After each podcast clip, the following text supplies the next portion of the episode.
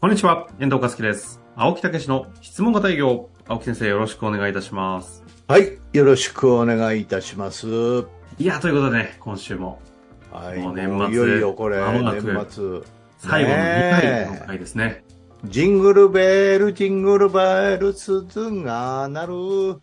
あの、配信22日です。22日、ほら、もうすぐやん。ちょ、ちょっと早いです。ちょっと、ちょっと、ちょっと、はい、ちょうどお祝いに皆さんに喋って、ね。えーちょっとね、あの、聞き苦しいところもあったかと思いますが、本当に。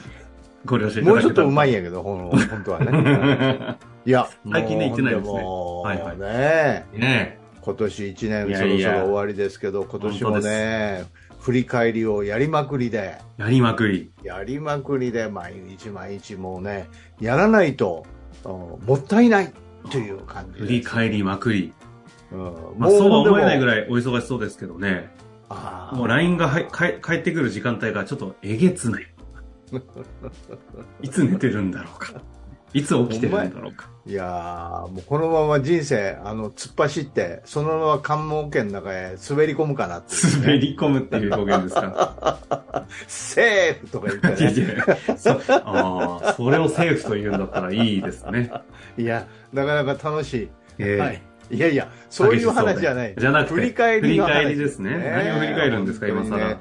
もう、本当にこれ20年以上やりまして。もう振り返りを。ここからバンバンアイデアが出てきたりね。はいはいはい。改善方法、それから自信ね。もうぜひね、私はこれを本当に皆さんに言い続けますけど、やらないともったいないよ。あ、振り返りなさいということですね。振り返りのおすすめ。そうそう。うん。だから反省ではなくって、うん。やっぱりその出来事を、出来事があるから活かせるわけですよ。はいはうまくいったことは自信。い。うまくいかなかったことは改善のチャンスなんですよね。うん。気がつかないわけよ。ね。チャンスね。うんこれを、だから、本当に右肩上がりの人生ってずーっと近くで見ると、山谷がこうあるわけね、これ。ああ、ずっとね、山谷見させていただいてる立場としてはいやいやいやいやいや、まあそういう、説得力。え？そういう話じゃなくあそういう話じゃないんですか？ね、細かく見ると、ね小さな山谷、一日一日の山谷があって、山の時は地震でぐっと上がる。はいはい。ね、谷の時はチャンスに切り替えて改善する。あこの毎日毎日の自分の出来事が自分ごとで一番よくわかるわけですよ。あ、はいはいはい。それを客観的に振り返るというのが振り返りっていうわけですね。年末ですからもうあのね。有名なピーター・ドラッカーさんもね、このリフレクションっていうねおうこの重要性をね、言ってますんで、うんぜひね、皆さん、えー年末から年始、来年はね、もう本当に振り返りを生かすっていうことをね、えーいうことを最後のお言葉にしまして、しまして。ね、終わりにさせていただいきやいやいやいやいや違ううん全然違います。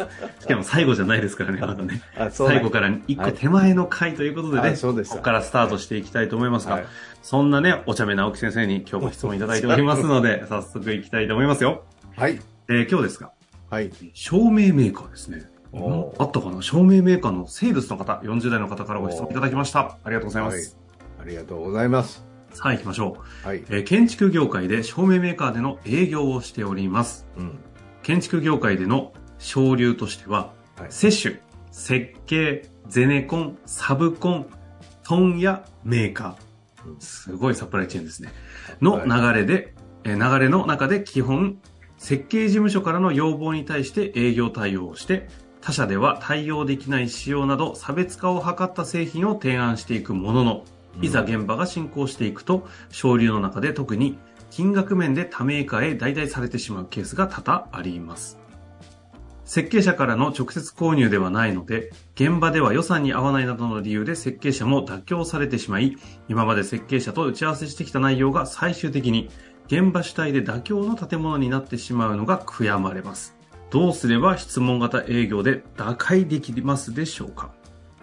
当然当社が価格を妥協すれば設計者も現場もスムーズにいくかもしれませんが、それでは会社としてはうまくいきません。アイデアを取り入れられるのも避けたいです。アドバイスをいただけると幸いです。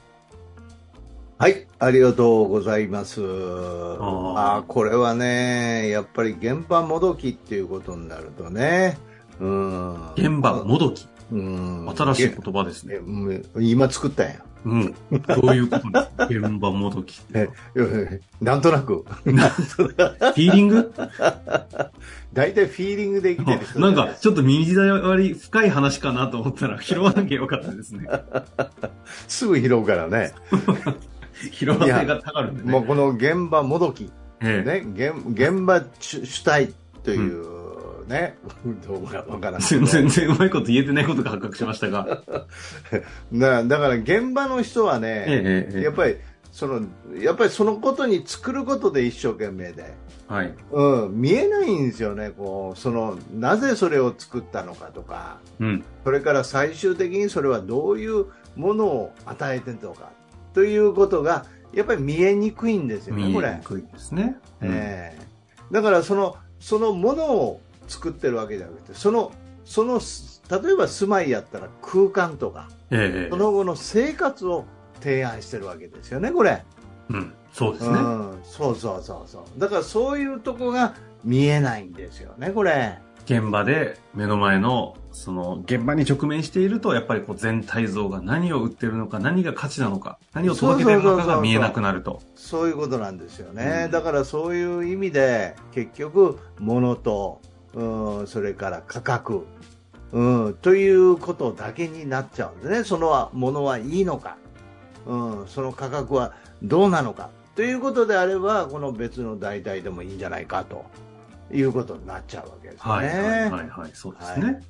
まあまあこれ、えーこれはもうどこにでも起こる問題なんですけどね。いやー、そうですよね。うんじゃあどうするかっていうとやっぱりそこの設計の段階で本当にやっぱりその思い思いというかそれを本当に適してるんだっていうことをまず設計の人に伝えないとしょうがないですよね、うん。これ。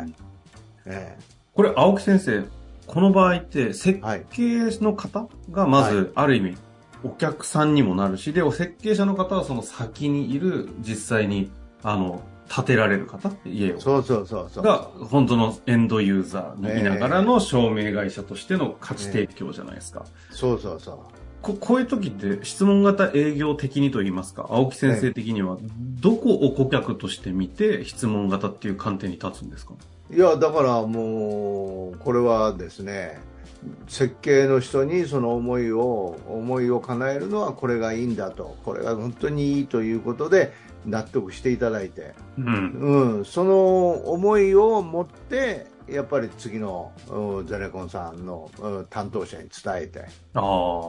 うん、ということで伝えてもらうということと良ければやっぱり同行してそこの部分をお伝えするっていうことをねはい。やらい。ないとしょうがないですよね。ああ。よくあのメーカーさんが、あまあ、販売店に、えーこう営業をお願いすると、うん、その時に販売店が、うん、なかなかこうそれを伝えられないんでメーカーさんが同行してうんうん、うん。代わりに営業するって話ってああるじゃないですか、ありますね。あれと一緒、あの、うん、私、このパターン、実はうん。目の当たりにしたことがありまして、あそうなの？え住宅メーカーでですね、今、青木先生がまさにおっしゃってくれた話を聞いて思い出したんですけど、はいはいはいはい。まあ結構、こう、デザイン性のある住宅をかなりの、まあ、量産できできる体制を持っているはい。建設業界の社長さんのところに一緒に照明を下ろしている、あの、照明メーカーの方がいらっしゃるんですけど、はい。もう完全にですよ。提案段階から、その方は照明のプロとして、照明の専門家コンサルタントとして、うん。設計しじあの事務所と一緒に入入って提案させてもらうんで、えもうその時点でその方が横でひ、もうそれこそその方は結構営業とうまかったんですけど、えうんうんうん。質問が代表してるんですよ。だから、照明メーカーの方がうん。一緒に住宅屋の方と質問が代表横でしちゃってるから、はいはいはい。その方の提案した照明を外れることはないっていうような方いましたね。おーまさにそれじゃないですか。まさにそれですよね。うんその人出したんじゃないですか？そういうことですか？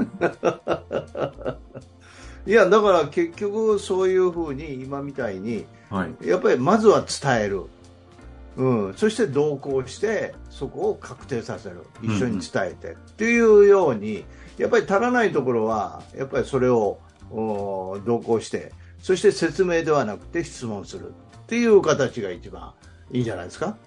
いや、まさにだから青木先生のおっしゃることをね、体現してる方もい,、らっしゃったんで。合ってるでしょ？合ってるんですか？いや、合ってないと思いますよ。じゃあじゃあ言ってること合ってるでしょ？あ、いやいや、私が合ってるなんてそんな偉そうに言えませんけど、そういう方現場にいましたよ。いや、合ってるかどうか確かめてるんじゃん。何をおっしゃるんですか？もう謙遜の手の字もないじゃないそんですか。な質問を出すようにって言って、その知り合いの人に言って、ああ、そういうこと？ちょっと実力を試したいからみたいな。でき、あ、そういうことですか？なんていうんですか、こういうの。出来レースじゃなくて、あの、なんかありますね。まあそういうことですよ。まあそういうことですよ。いや、ではないんですが、いや、ええすごい生々しいお話ですね。そうでしょ？どうですか、うんえ、え？その、一緒にうん。営業に同行してよって言われるようなうん。関係性にこの設計者の方となるっていうのも一つポイントじゃないですか。まあ、だから同行させていただきましょうかっていうようなね、うんえーことですよね。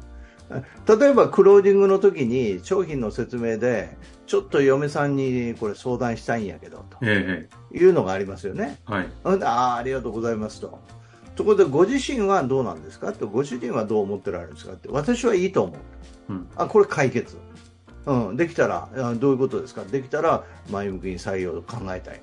うんうん。わかりました。ここ解決ですね、と。じゃあ、奥様どうですかと。うん。あの、ここがね、問題なんやと。うんうん ということでしょ？ええなるほど。どういうことですかと。で、これ、うんこう聞いたらいいいいわけですよ。どういうふうに難しいですかと。はい。じゃあ私がこれご説明するのに1時間かけましたよねと。そのようにお話いけますかと。いやー、それはあれ無理ですよね。うんと。うん。そうですよね。その上でいいと思って言っていただいたわけですから。ということは、よければその機会作っていただく方がいいかもしれませんねと。私の方からお伝えをさせていただきますからと。あ、かめへんと。構いませんと。いいんですか？喋ってくれるんですかと？そうそうそう。その代わり、ぜひとも私どもの会場にお連れいただけますか？そこのエネルギーだけ使っていただけましたら、私、あの、応援させていただきますと。はいはいはい。悪いね。といいんです、いいんですと。じゃないですよ。いや、いや、いつの間にかもう悪いねって大丈夫ですと。うん任せてくださいと。じゃあよろしくお願いしますって言って、どっち側がお客さんがどっち側が、逆転現象ですね。そういうことなんでね。すよ。うん。うん。だからやっぱりそういうことと多分、うん多分というかそういうことと一緒なんですよね。なるほどですね。えちょっとピンポイントでね、もういろんなお話いただいたんで、だいぶ回答はもうしていただいたと思いえますが、そうそうそう。まずでもそんなところですかね。どうですか、うんありますか？だから手間をね、は、省かないっていうことです。多少手間かなと思うけども、そこは親切心というか、もう使命感で、えーそういうことを1回、2回やってる間に、だんだん設計の人がそれの説明うまくなる。聞いてもらってるから。なるほうん、もうそれそれとか、もう頼むならあそこに頼もうって言って、もう他の照明メーカー頼まないようになる。ということになっていくわけですよね。やはり、あれですね、質問を通した関係づくりでそこまでいけると。